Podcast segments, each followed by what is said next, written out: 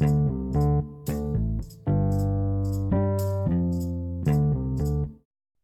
up, podcast listeners? Hopefully, you guys are having a great week.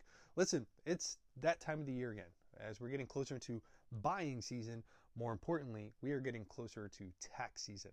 And this is why it's super important in the event that you're looking to purchase your dream home, maybe a vacation home, or maybe you're even an existing homeowner who's looking to cut down on some of your bills through a refinance. This is why it's important to know what's going on with tax season in relation to, to a home mortgage. That being said, Every single underwriter in today's market is going to request your 2019 W2. So, point blank, make sure that you have this. Make sure that you know where it's located. Make sure you've already checked the mail. Uh, just make sure that you do have this. This has to be not something that's filed with the IRS yet, because an underwriter is not looking for tax returns.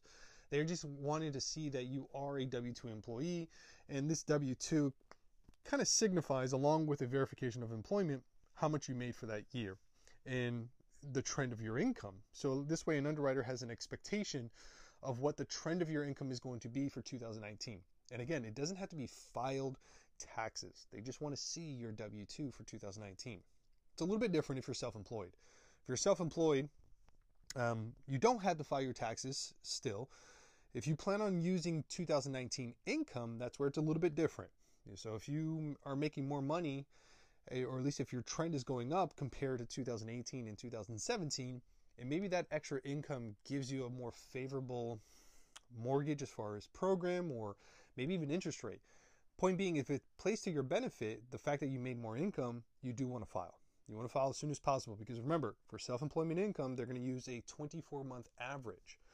Now, if you didn't file and you're self employed and they're only using 2018 and 2017 as far as income goes, they are still, and they being underwriters or at least financial institutions, the person that's actually issuing the approval. For self-employment, they are going to request a 2019 P&L, profit and loss statement.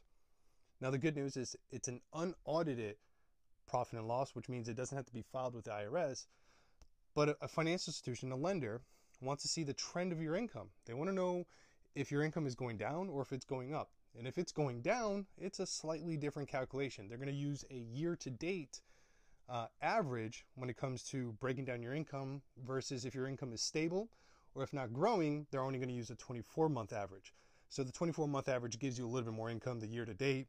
It actually drives your income down a little bit more, but it's more detailed. So that's why it's super important, guys, that during tax season, you have all these things ready to go. You don't have any delays with underwriting. You won't have any delays with closing. And ultimately, you're not sitting there hunting down your CPA for a P&L because truth of the matter is, is most CPAs are getting ready to be extremely busy this time of the year, if they're not already busy. So it's important that you already have your P&L ready to go, your 2019 W2 ready to go.